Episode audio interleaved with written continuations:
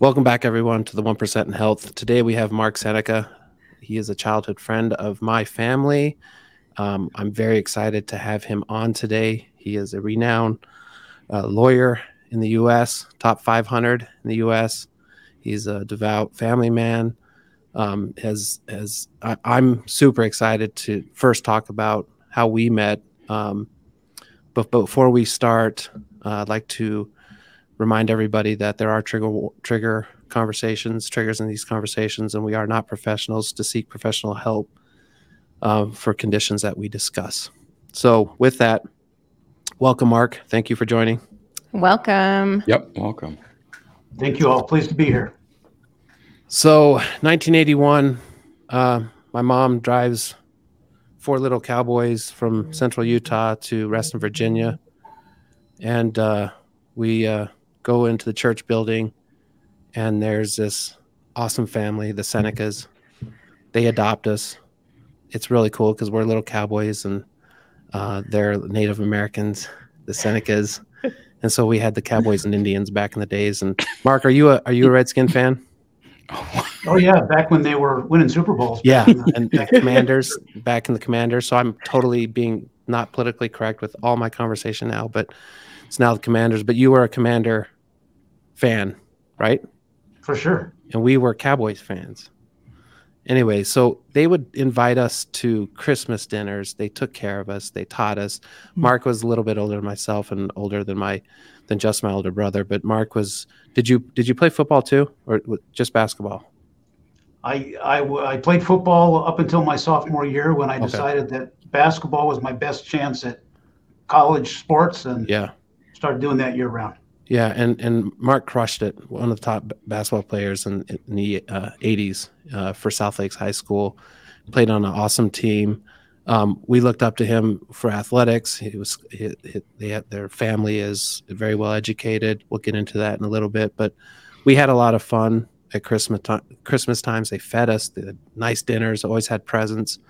Um, they adopted us, like I said, and it was it was amazing growing up next door in the same neighborhood as the Senecas. So let's talk about that a little bit, Mark, with your your family, um, your upbringing.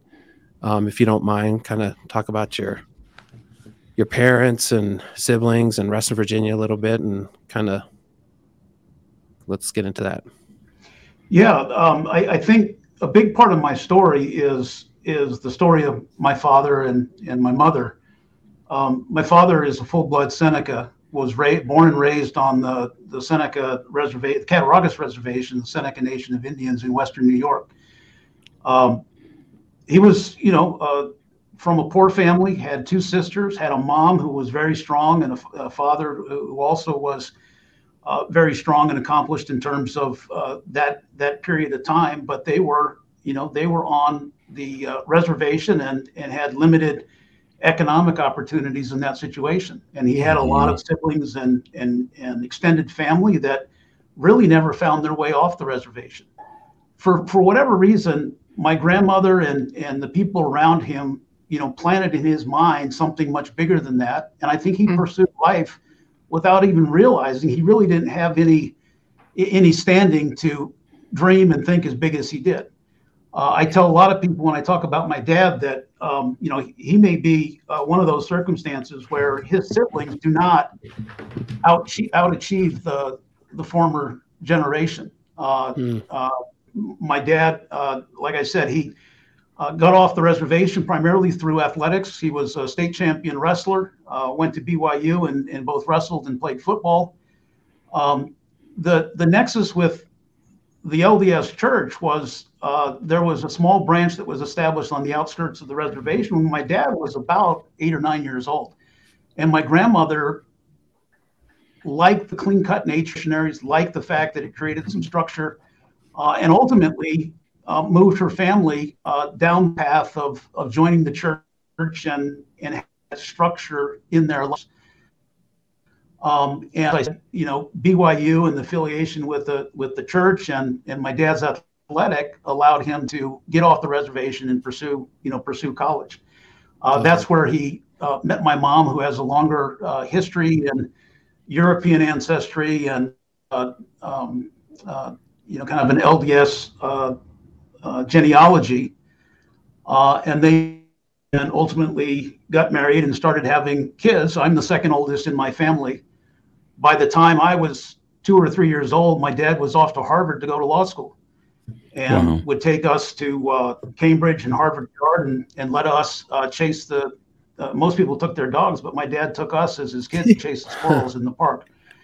Uh, he, he went on to be White House Fellow, very exclusive uh, um, program established by uh, you know the the, the presidential um, network in, in Washington, D.C., D.C. applied and spent a year as a White House fellow, and then that led to taking a, uh, a job in government and ultimately spent a successful career in various government agencies, Department of Energy, Bureau of Indian Affairs, and started uh, his own um, private practice representing Native American tribes around the, con- uh, the country, primarily in sovereignty and other Native issues. Um, and he has since come full mm. circle and retired back to the reservation where uh, he's he's enjoying uh, what he calls the autumn years of his life. Uh, will be 81 this year, and uh, still still swings a, a, golf club fairly awesome. well. And I was able to so go that, up. Yeah, I was able to go up to the reservation one year where Tom, your brother, shot me with a BB gun. Actually, so he, it was a little bit payback. So I was it was awesome to go up. Did what did did I do I have this wrong that he was one of the first to get a Harvard law degree from from this from that area, being Native American. Did do I have that right or? Well, I think I think he's among a handful um, of Native Americans to be educated at Harvard, you know, nationwide. Yeah, right. Um, but but again, it's it's it's a uh, uh, you know a level of accomplishment from where he started and where he thought mm-hmm. he could go and what he actually accomplished. Uh, is amazing. And, and the way that it benefited myself and my siblings is, um, you know, he created a standard of excellence and demanded a standard from us that allowed all of us to, um, you know, be uh, proactive in trying to achieve as we grew up in our formative years and trying to accomplish things as as we went through life. Let's talk a little bit that about that. Um, were you always smart school always come easy to you? Did... I, I would say I was probably above average smart. I, yeah. I, wouldn't say I was, you know, kind of was off the charts valedictorian type of stuff. You know, I probably got by with a three or 3.6, something like that. Yeah. I, I, tested well, so I was, in terms of standardized testings and being able to get into to schools and colleges and things yeah. of that nature. And how about sports? Let's talk about basketball a little bit. Talk about who you played with and some of that because that's exciting. Yeah, I mean, if if if if I think about having any trauma in my life, it was getting injured just before my senior season mm. and having you know kind of a big part of my self identity taken away mm. at, at the prime. But uh, I grew up uh, uh, playing street ball and uh, you know just up the court, um, a, a, court that is too small for a five on five. But we play five on five with uh, a number of folks that played pro basketball and certainly high level college basketball, including you know Michael Jackson from uh, South Lakes High School that was among the the Georgetown Hoyas when they were winning champions.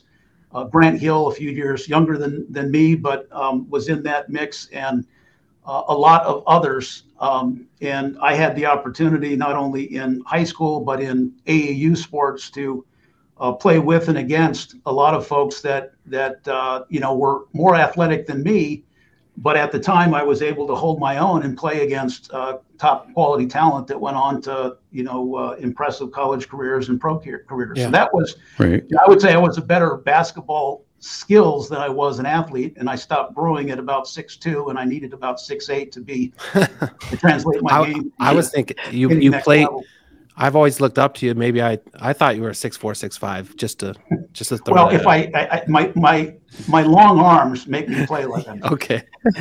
and see, Mark, I'm from the reservation, so I mean, Native Americans in basketball, it's not a game; it's a religion. Everything yep. stops when it comes to basketball. I mean, I know people that will sell their furniture to go to a tournament. Natives don't go on vacation; they go to basketball tournaments. Yeah, no, I, I, I, yeah, I, didn't love it. I didn't get completely immersed in that, but I did have opportunities through the years to cross paths and play a few games in, in those native type of types of leagues, as well as crossing paths when I was still uh, playing in graduate school with uh, some natives that um, were, were, part of that, in, in, in, including you, if you guys are into golf at all, Notah Begay, uh, yep, who was on the, the, golf team with Tiger Woods at the same yep. time that I was in grad school, and was an avid basketball player in, in, in addition to his golf skills. So he, he mm-hmm. wouldn't remember it, but I remember playing basketball with with Notah in in kind of pickup games at, at Stanford. That's awesome. So, so I have a question. Why did yeah. your dad go to Harvard and maybe not like Dartmouth or someplace, which was kind of designed for East Coast Native Americans? Was it just uh, a, a, better college or? I, I you know, I, I think I, I, I don't know what what uh, actually led him to that and whether he cast the net more broadly. I think that um, I think that uh, you know Harvard has always had a reputation. There's certainly others, oh, and the, the positioning changes, but as a reputation as the preeminent you know institution. And you know if you had an opportunity, funny story, uh, I, I, you know I, I got lucky in terms of um, run having run out of money and run out of time when I was applying to grad schools. And I had a mm. list of, of, of top tier schools, and I never got to the sure bets. And so I applied to Harvard, and I applied to Stanford, and I applied to uh, University of Chicago, and some of those were applying to both the business school and the law school. Um, and and I got into uh, I got into Harvard Law School, and my dad was so proud and and thought that was the end all be all and it was a done deal. I mean, how could you even consider going anywhere else? Yeah, right. And I was holding out for Stanford and a few others just because my perception was it was less cutthroat. It was California. It would be a more fun experience, better golf course, better weather. um, and ultimately, I, I, I got into both schools at Stanford, and that's what I where I went. And all he could do was really scratch his head and, and uh, you know shake his head in disgust.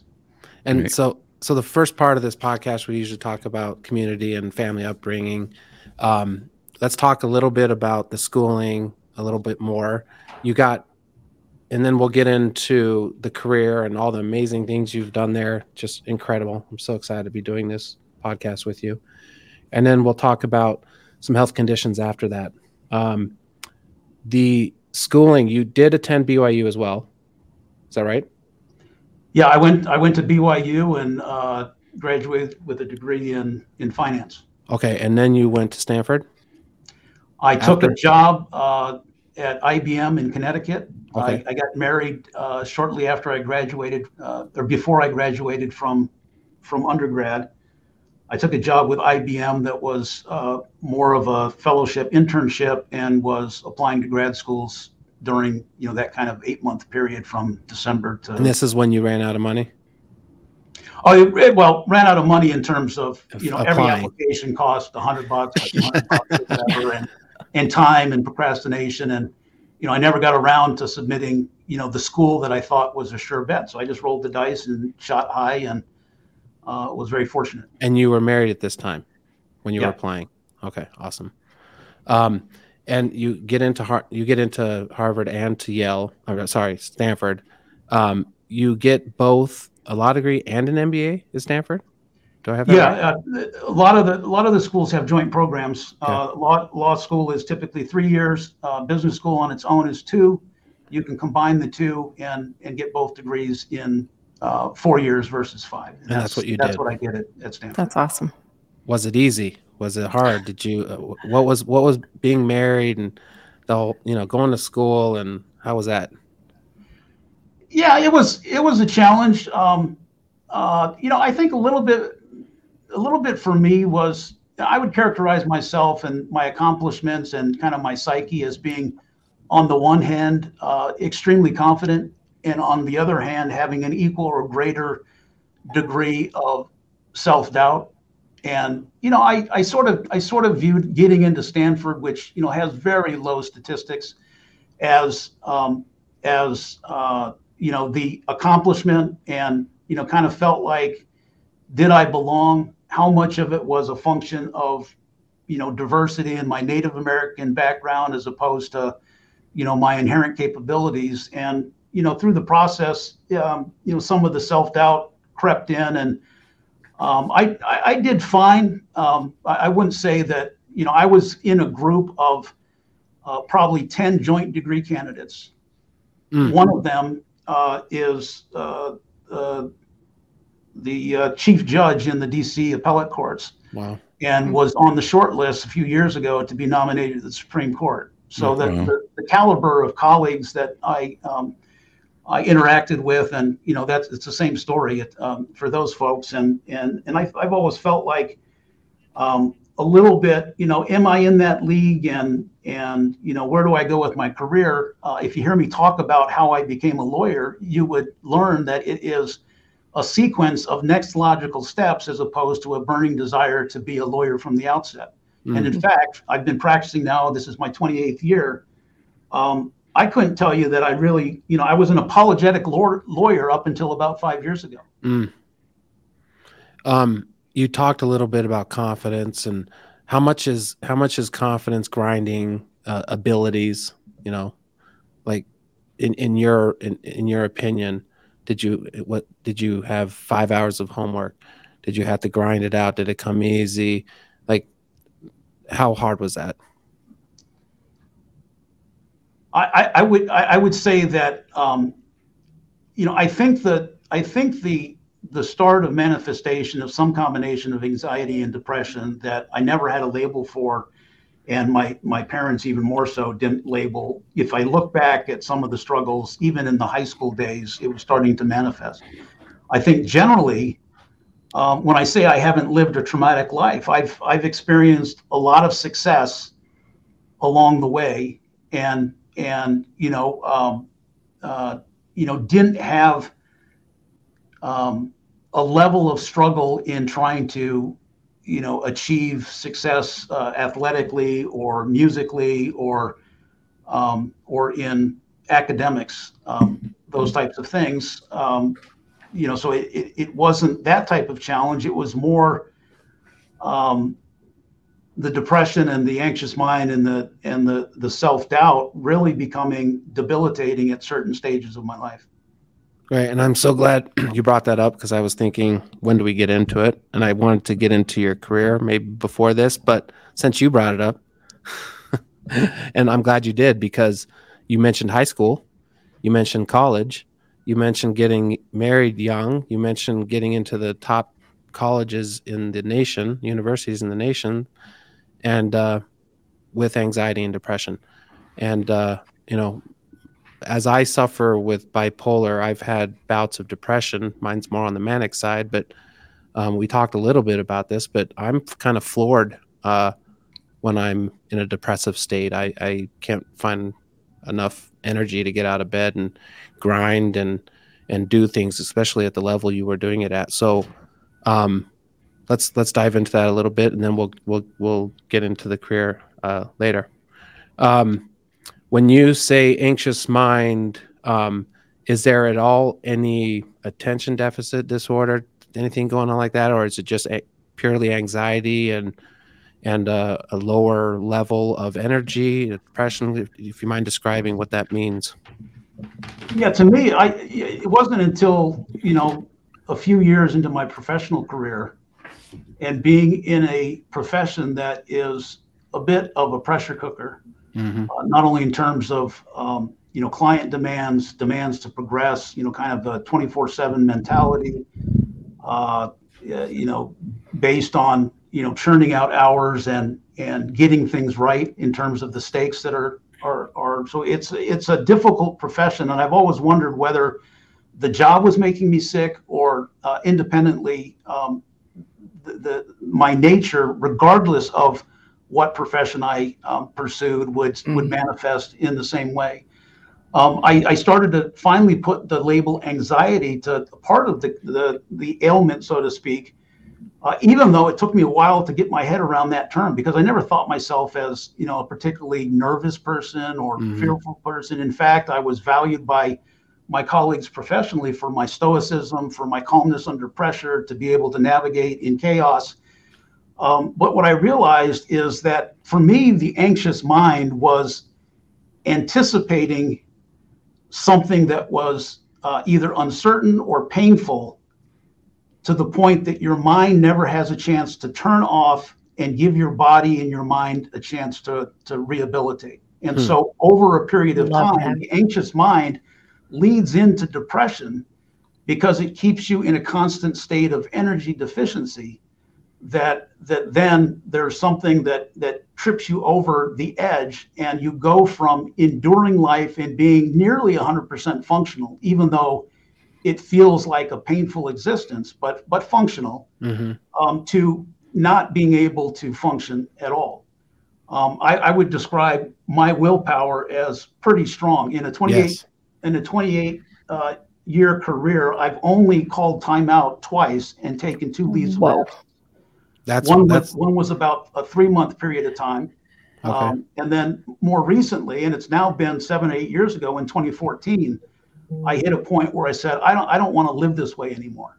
Mm. Um, and and and so I've got to take whatever time it takes for me to figure out how to solve this problem and get past it because um, what what what in my mind even without trauma what the anxious mind and depression does to you is it deprives you of any sense of contentment. It's a mm-hmm. state of mind, even if you're functioning, even if you're not homeless and you're not relying on drugs or addiction, you are enduring life and robbing yourself of what I think the point of life is, is for us to derive contentment in the in the journey. And and simply enduring life and asking yourself every once in a while, what, you know, remind me again, what is the point of all of this? Yeah. Make some money and put it in the bank and go into the next day and keep doing it until you die.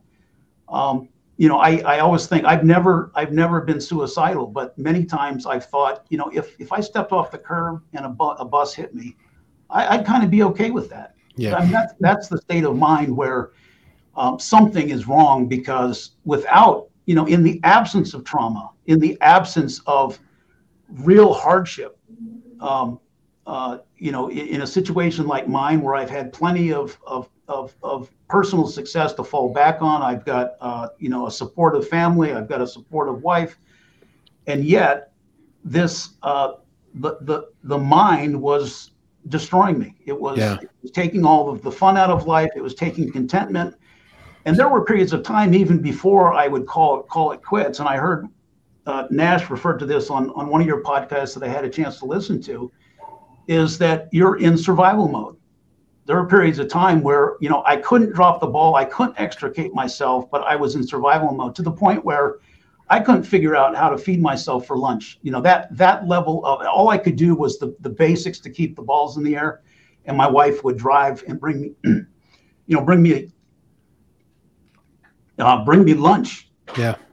You know, just to get through yeah. the workday. It's okay.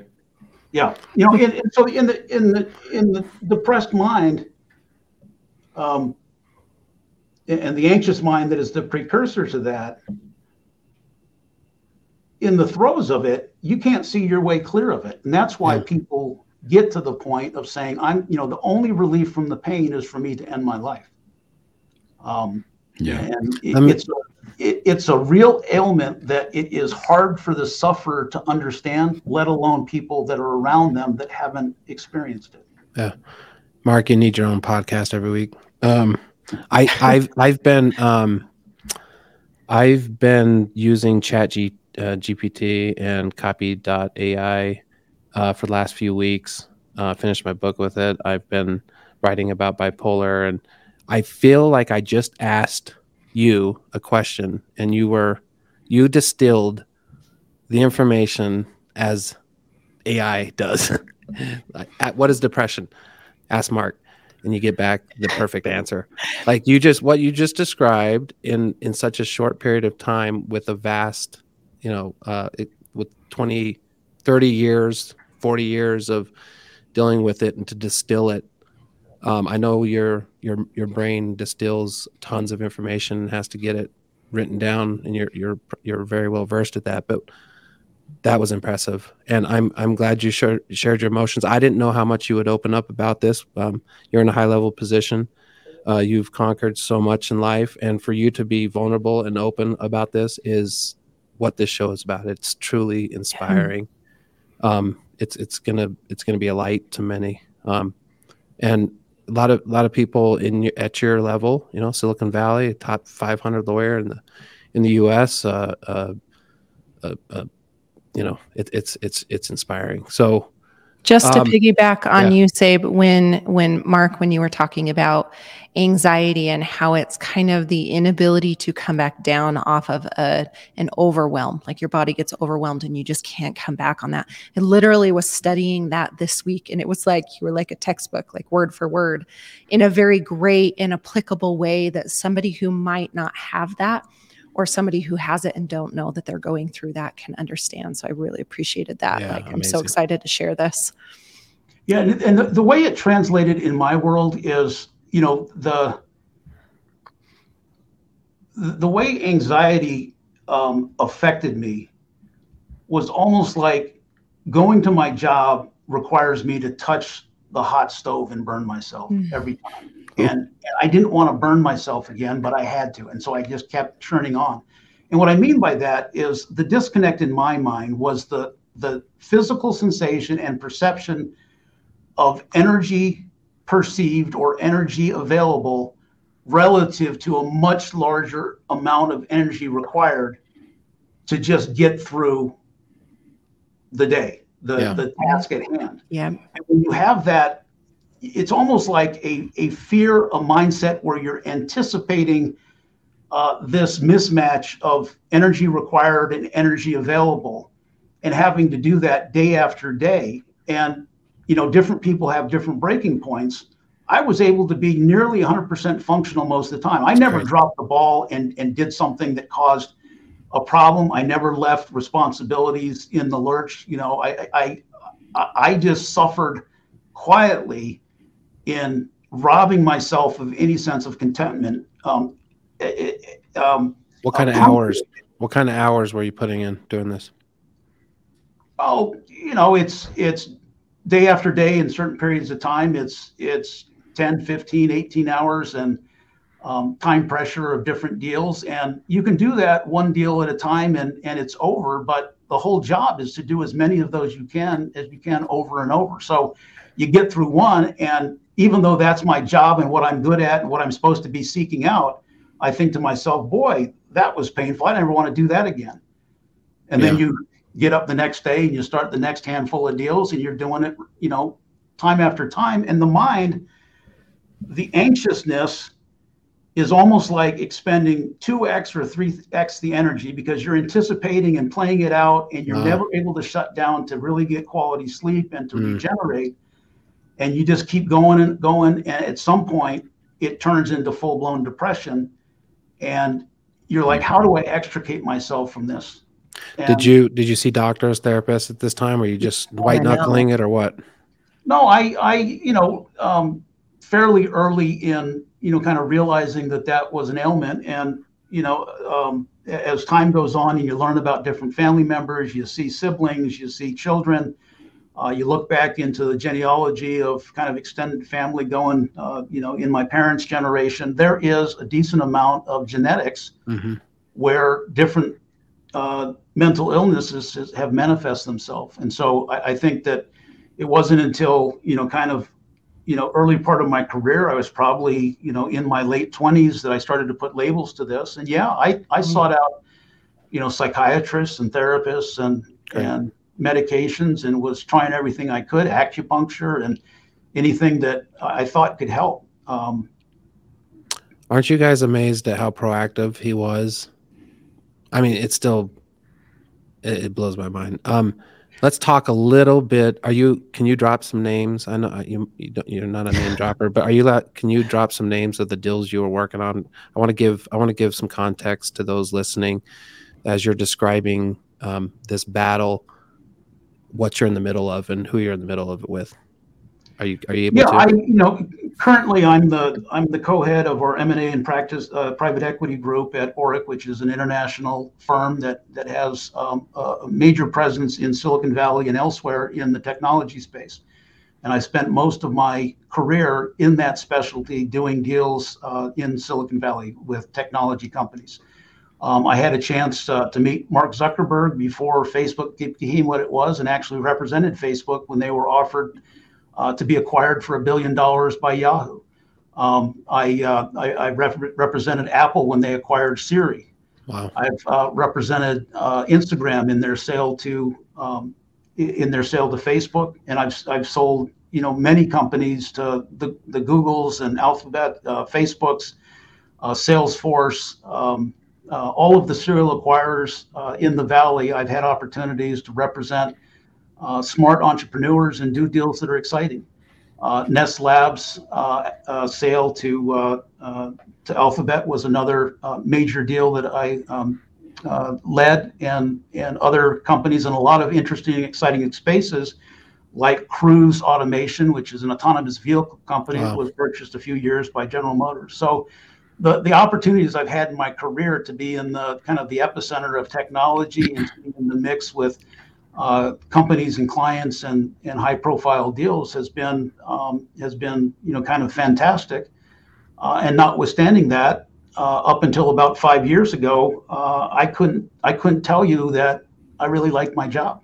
Yeah, and did did it give you some energy to be working with with these giants? And and did it did it because you were exerting the energy? Did you get something back just because who who you're working with, or it still didn't really matter? Oh yeah, I you know over years the level of um, of ailment, you know, ebbs and flows. Mm-hmm. So I wouldn't say that every day was, you know, yeah. a miserable exercise in perseverance and endurance. You mm-hmm. know, I I enjoyed the energy. I you know I enjoyed um, I enjoyed the challenge of you know being a lawyer and putting deals together is really like uh, putting together a puzzle that are, are is not a linear and bringing uh, chaotic pieces mm-hmm. together to architect a deal and to manage all of the constituencies and and the like. It's it's explaining things to, um, to, to folks in a way that they can understand. It's being able to write. It's being able to win the confidence of colleagues and and uh, impressive executives. And when I think about all of the things that the job entails, when I'm not um, uh, suffering from a distorted mindset, I was finally able to to realize, you know what? Um, I didn't really. I just kind of fell into this career and stayed on this path and have done well despite uh, everything. Um, but if I look at it now, I, I, can say that a lot of what it entails, I actually really enjoy. Well, and I would say falling into it, you you grinded into it, and you are you have a pedigree. Starting, you talked about your father, and and uh, and it's it's it's just it's amazing the the trajectory, the the grind, the hustle. Um, the ability to get into these type of deals and deal with you know do, would you say you absorb people's energy I, I i'm thinking of you dealing in chaos with depression anxiety did you ref, did you deflect did you absorb when you're around high level people doing high level things what was your nature because you know there's there's the term right now that's thrown around uh, highly sensitive person i'm a highly sensitive person me being around drama or or uh, high energy um, I can do well with, and sometimes I can't. It, it just totally. How how would you say you are with high level people, high level deals? Do you absorb it all? I I, I would say that um, I do like to be in charge. I do like to you, you know. Um, uh, be the person that is advising the board of directors and, and dealing with CEOs and, and running the show. Um, uh, I, I, would say also that when the pressure falls and you're in between deals and there's a lot of things that, you know, when you're under the gun you're wishing you had some free time to catch up on i often find myself i can't i can't focus at all i can't do those simple things because i've got so much time and it's not the adrenaline you know pressure cooker so i think that i do somewhat thrive in a energy filled environment mm-hmm. but i mm-hmm. would also say that if i was to characterize myself uh, even though I feel like I can stand up in front of a crowd and be very articulate and even, you know, if pressed, put on a little charm and, and some wit and some humor yeah. and all of that, I'm an introvert. Um, mm. I, you know, I often joke, you know, I don't like people. I don't want to be around people. It yeah. takes more energy yeah. for me to do all of that. And, and things that, you know, um, that uh, I, I can still perform and do well on just exhaust me. Mm-hmm. And, and as I've read about, you know, introverts and, and kind of how our makeup is. Um, uh, you know, it's not that you're incapable of one thing or another. It's just a, a, question of how much energy does it take in order to do certain things. And so it's kind of an odd mix of, you know, again, the the the uh, juxtaposition of confidence versus uh, fear and and um, and self doubt uh, versus um, you know are you energized by by people and by energy yeah. versus uh, does that deplete you and I, I, I honestly think that I'm a an odd mix of both ends ends of those spectrums. Hmm. Yeah, I was, I was, just wondering how you are because you're very articulate and you can distill information incredibly. I mean, you've you've cut this podcast significantly, getting through emotion, getting through upbringing, getting through college, getting through career in a record time of 40 minutes. It takes us, it took us two or three episodes to do, do these.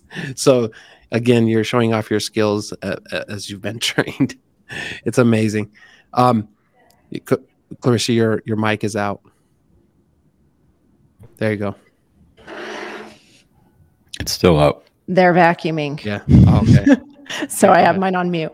I'm going to point out to our listeners real quick that what Mark has done is he has researched what he is experiencing and he has applied what he has learned and that's what makes a high performer is instead of just creating a limitation uh, with some sort of diagnosis or I have this and woe is me. It is, I'm going to research this. I'm going to do something about it. I'm going to do all that I can. And I just want to point that out, Mark. I, I give you congrats on that. And that shows as you talk about this that you are uh, very well versed. Yeah, it's amazing. I, I would say that um, given my transparency in recent years of of the struggles, I've had opportunities to be kind of a safe a safe haven for others that are kind of silent sufferers. I also have the opportunity to counsel my kids and my nieces and nephews. There's no shortage of folks in my uh, gene pool, namely my family, that are suffering similar things. And what I try to use my experience is to short circuit uh, the time period in which they have to struggle before they find some sustainable solution. I, I would say that uh, mental illness or mental ailments and, and other uh, similar types of challenges, there is no panacea, there is no um, magic pill. And it takes an incredible amount of prioritization and perseverance to go through the trial and error uh, method to find out what combination of medications, what types of therapies, what types of skills can you adopt that allow you to truncate the time period when you start to dip into a dangerous place of uh, smoothing out those highs and lows and have a greater percentage of your time be in a state of contentment. For me, contentment is not absence of difficulty and challenge. To me, contentment is you hear athletes talk about the process, enjoy the process. Contentment mm-hmm. in life is I am enjoying getting up and facing the challenges of the day um, and I don't feel like I'm in a survival mode and an endurance mode where I just as soon be hit by a bus because I'm not feeling any joy. So to me, it's you know the pursuit of happiness or contentment or whatever you want to call it, well-being. To me, is being able to enjoy the process of life. That when you accumulate all of the days and all the challenges and all the difficulties that come your way, you're growing and you're you're engaged and you're um, you're you're um, uh, facing those challenges head on and becoming a better version of yourself every day. That that to me is the is the um, you know the holy grail in terms of what we're all trying to do in life, but what you have to do with real intentionality if you suffer from any of these types of ailments.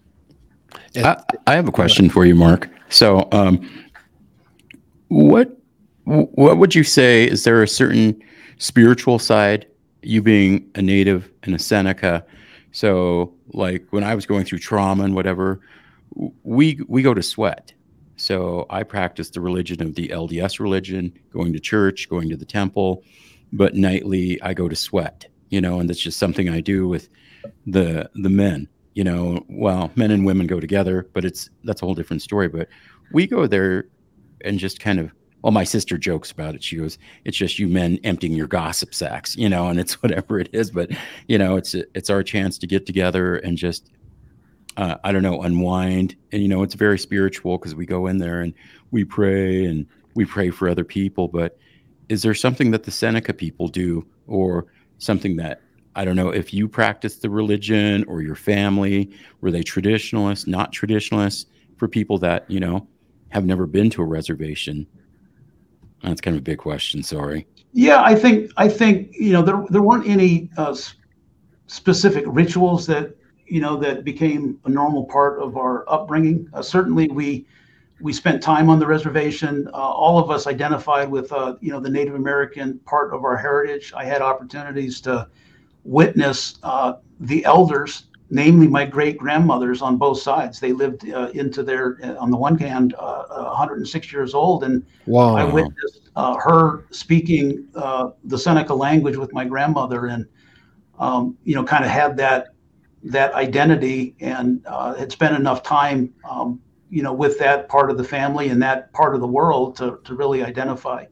I would say on the on the on the spiritual component, uh, I think you know, particularly in the um, in the Mormon faith and perhaps in in other religions, I think a lot of people get caught up in guilt and if I would just you know be be more worthy, right, I wouldn't have all these problems. And the reason you're suffering is because of um, because of uh, you know moral or behavioral or um, you know deficiencies or or being you know the sinner that we all are.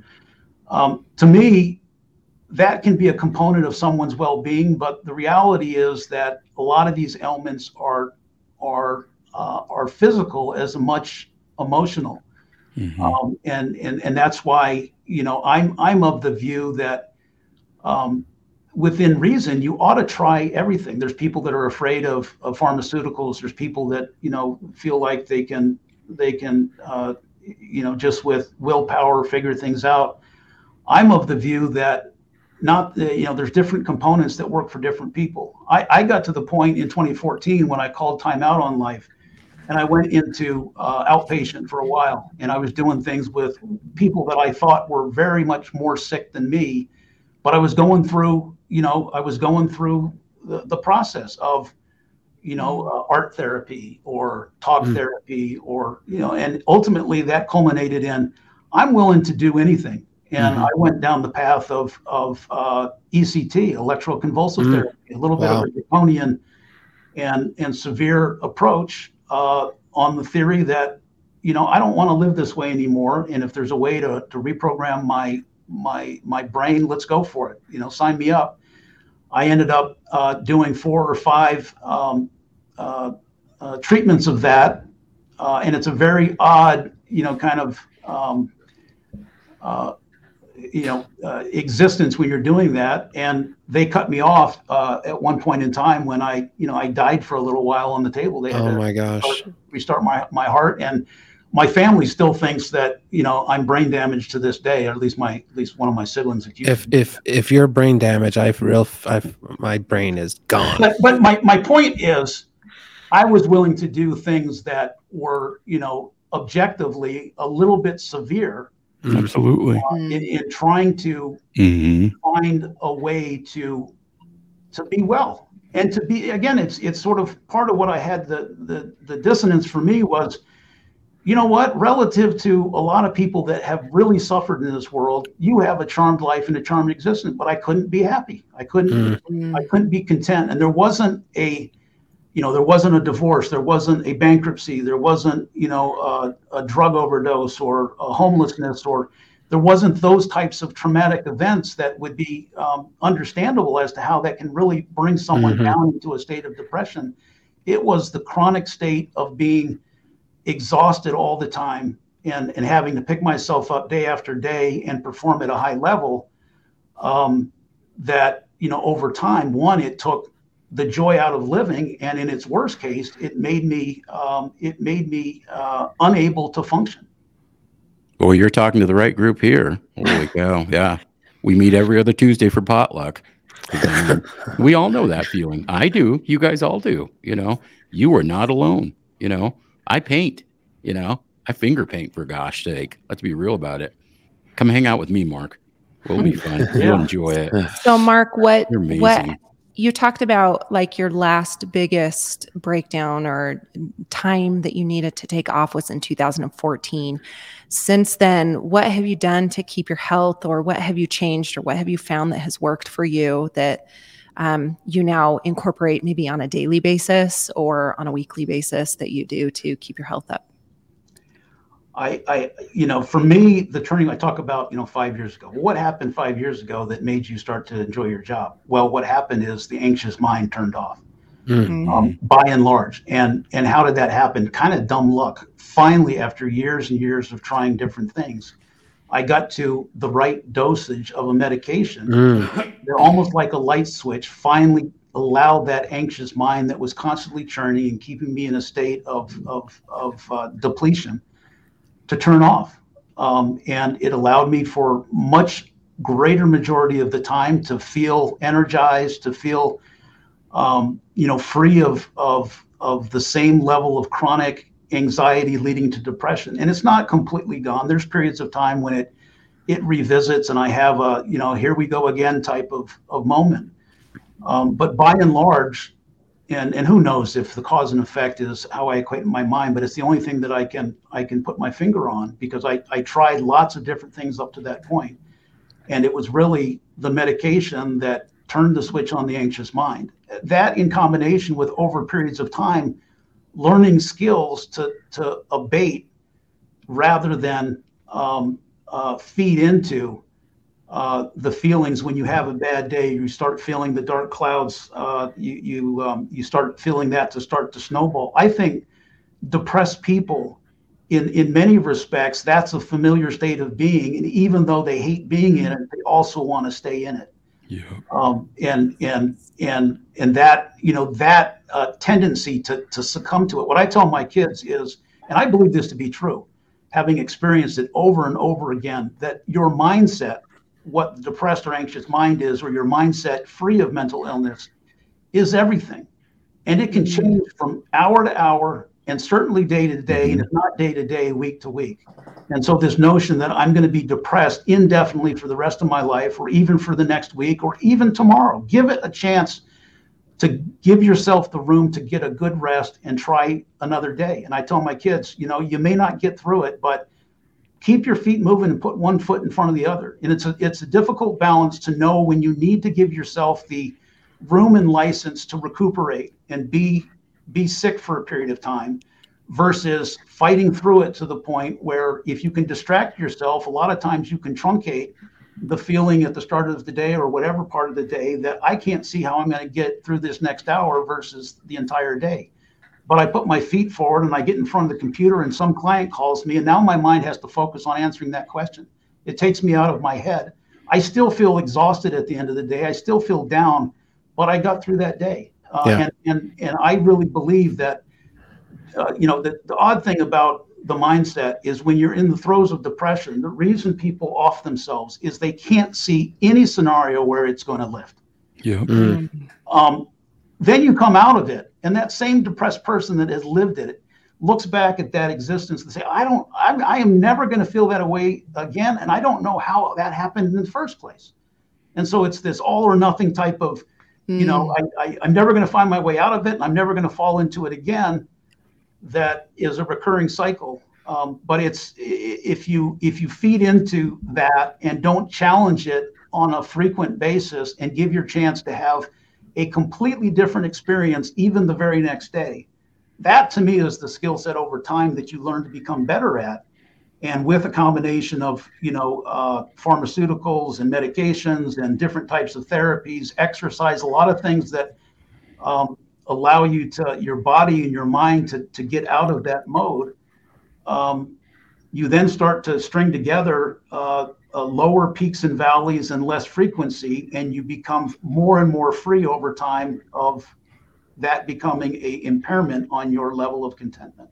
That to me Oh, is I just love that. what I counsel my kids on, and and again, what I'm trying to do is like I suffered for you know 20, 20, you know two or three decades all Yeah. told. Uh, I'm in a Mhm. different place over the last five years, and I feel like I'm on a trajectory to to end my life, however long it goes, saying I enjoyed that experience. You know, I'm Amen. content, and and and that's you know wanting to live for as long as you can because every day is a new new opportunity to have a good experience to you know cry if you have to cry to uh, have all the emotions to have disappointments and successes and love uh, and and acceptance uh, with your family and friends and people that you associate with that's what life is all about it's not getting to a destination of hey, I've made it. Mm. Now I'm happy. It's enjoying the challenge of every day and saying, look, on a scale of one to 10 of contentment, I spend my time at a nine or 10. And I, I spend uh, yeah, two or three decades of my life at a three or a four. Mark, did you lose opportunities in business? Did you think you were going to lose opportunities when you started to talk about it and show people or take time take time out for work? I, I feared myself coming out of the bipolar closet that it would hurt my career. No one would want me in their company, especially as an executive. You're dealing at the highest level in the nation. Did you fear that? What happened? Did did did more opportunities open up? Did they close? What happened? Um, I didn't have any reservations or fears about becoming uh, transparent with my experience when I was asked by our chairman to share, you know, some stories. Um, once I uh, made him aware, you know, on, on a friend to friend level of, of some of the challenges. Um, I think in part because I had already established myself, uh, you know, in my profession. I already, you know, was viewed by uh, people that I cared about uh, and respected at, at a certain level that um, it was almost like I didn't have fear of repercussions or or losing opportunities or you know you never want to be the guy that craters when you're most needed. So to me rather than come you know coming out so to speak and sharing my experience the more excruciating decision points in my life were the two times that i had to call time out. Yeah. Those were painful decisions to you know figure out you know am i do i really need to? Am i okay? Am i that sick? Um, I, I don't want to, you know, what does it mean in terms of my my progress? Am I going to make partner in this profession? Um, you know, those types of decisions were much more um, painstaking for me than any fear of repercussions mm-hmm. on. And in fact, um, I've got nothing but, uh, you know, in the aftermath of that, in the short aftermath, um, uh, appreciation for for sharing that. There's a lot of silent sufferers. This is um, you know pervasive and as we get into social media and you hear about the times of today it's even more so it seems like every person almost you know some high high percentage is dealing with some level of mindset problems if not mental illness mm-hmm. that is affecting their life and their and their ability to to improve and perform at their at their best yeah i love that and um, thank you for being patient as we learn how to podcast um, i know you have some suggestions for me and uh, others do too. And we're learning. I all I the purpose of this podcast is to ignite conversation with people that have performed at the highest level and are open and sharing. There is a you know I I've, I worked in the um, COVID pandemic at a high level with testing, getting people around the world traveling and stuff, and and uh, it was amazing part of my career. But um, COVID caused uh, you know in the workplace it went from like 40 or 50 percent that identified with anxiety up to 70 percent reported now and diagnosis have uh, almost doubled if you uh, look at the research um, and it's exactly what you're saying um, everybody is suffering at, at some point has or is with anxiety with depression with other illnesses um, and that's the reason for this podcast i, I was going to say what's next for mark but you've taught me something very valuable and reminded me of something. I don't really care what's next. Are you enjoying today? Are you here and now mm-hmm. today? And and that's that's I was gonna say what's what's Mark's why? Why do you, you know, how do you define yourself? And what I've heard very clearly today is enjoy the journey and and be here now. Um, I unfortunately had to push my uh, wife through the airport uh, in a chair over the weekend uh, due to her MS complications, and she was uh, tired. Uh, the, the, Salt Lake Airport's terrible getting back and forth oh. From uh, from the entrance to your gate, and and um, I thought to myself, I need to enjoy every second. Time is ticking, life is mm-hmm. ticking. How dare I? push all these high and mighty goals and delusions on myself and my family how can i be here and now and that that you you know it's you've accomplished so much and and the the more than chat gpt gpt whatever it's called um, you have wisdom and you have applied knowledge you have research right? you've distilled all this in so, so beautifully today um, is there anything you want to leave uh, with the audience uh, you know what beyond enjoy the journey and, and be content. If you guys will indulge me, I'll share with you. Please. Um, oh, yeah.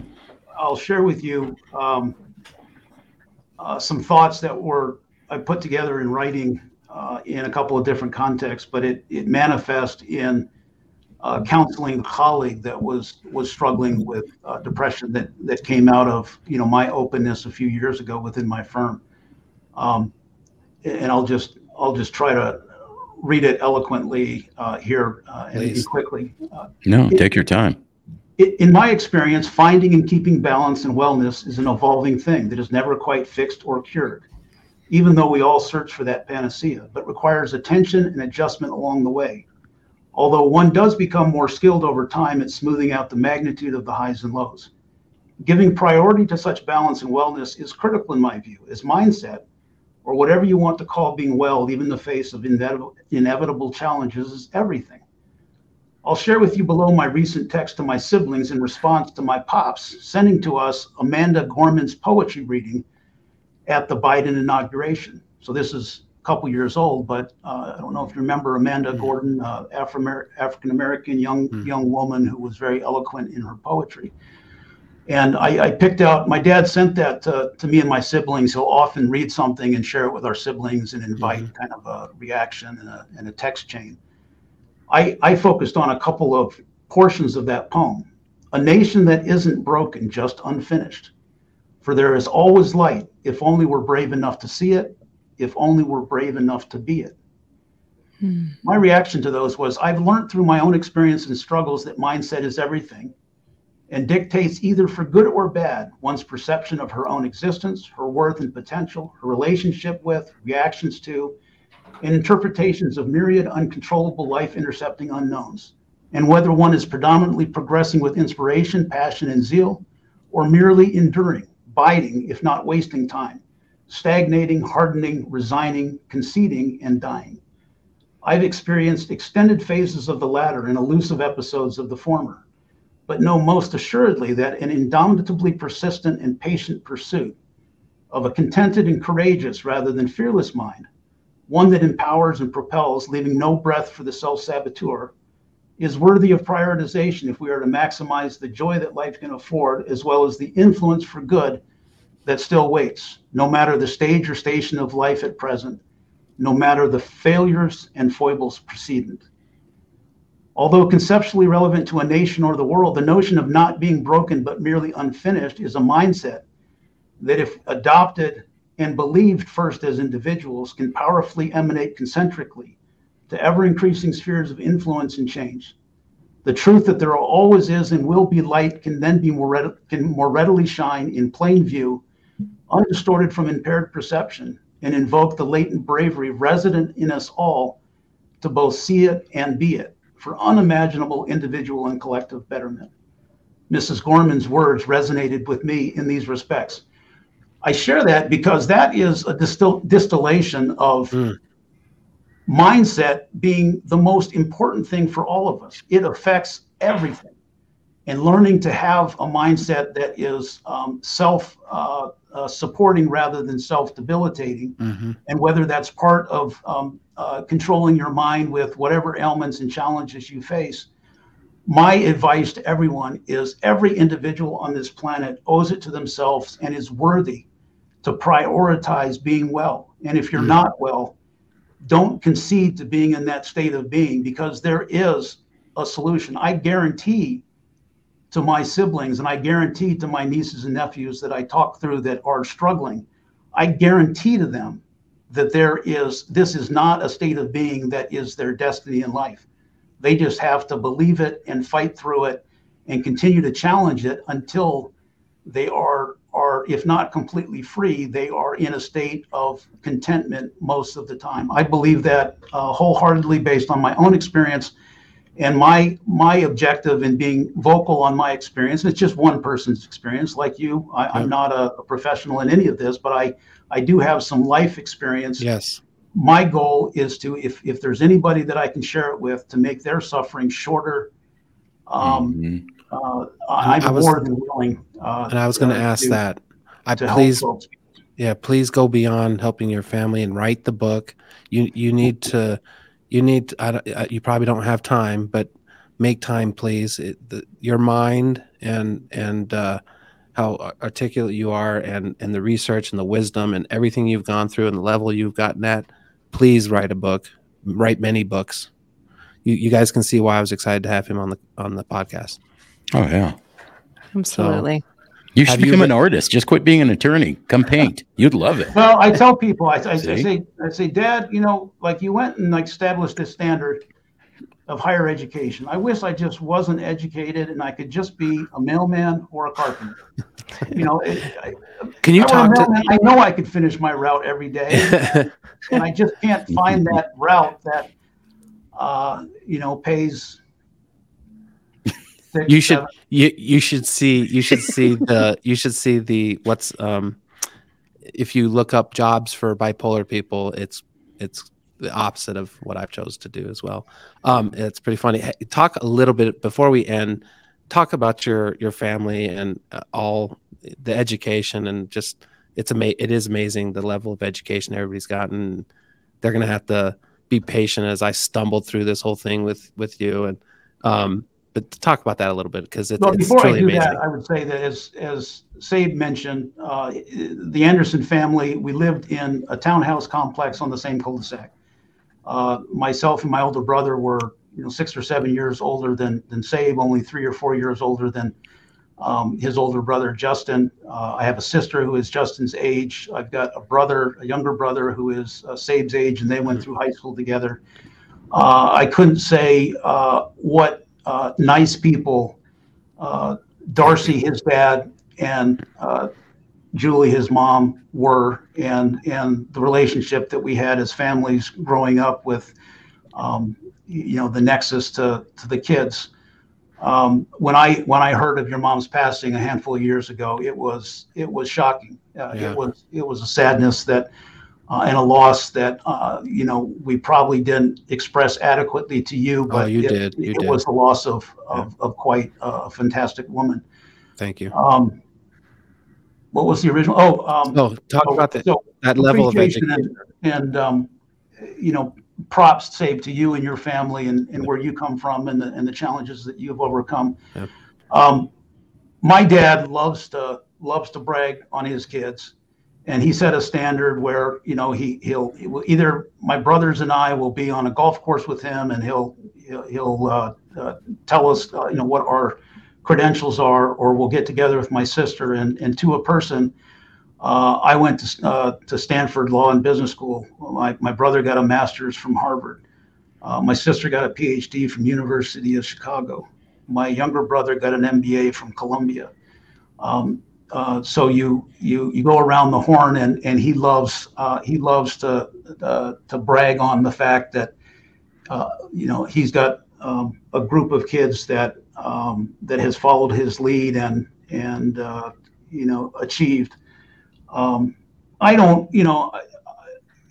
I, I, I'm just a you know I'm just a white collar guy in a in a blue collar or a, a blue collar guy in a white collar job and world um, you know, I I, I, don't I, like to, I'm gonna I'm gonna call BS know. on that. I, I am only saying that because you asked me the question and because my dad. You're, I don't want to brag on myself or brag on anybody. I'll brag. That's all I'm doing is bragging on you guys. It's I I'm so excited uh, to put this out and get this released. Please write your book. Please share more. Um, the way you can distill uh, and and speak about it, it's truly inspiring and amazing. And again, it's the reason for this podcast. I, I told everybody we got to show up on time. We got to be prepared for this one. And so we were, and we've I think we've delivered. So thank you again. Is there anything you want to leave with the audience? No, just thank you. And and for those that are suffering from any of this, um, you know, get help and overcome it. Uh, hmm. it's possible. Believe that the next day can be completely different from what you're feeling today and give your chance give yourself a chance day after day to to be better um, each day uh, great to meet uh, Clarissa, you and Nash and Sabe Thanks for Thank the you. invite, and yep. uh, would love to to continue the dialogue and the relationship as you guys continue to do your thing. Absolutely. Oh, thank yeah. you. Thank you. Thank you, listeners. Till next time. This? I'm not for sale.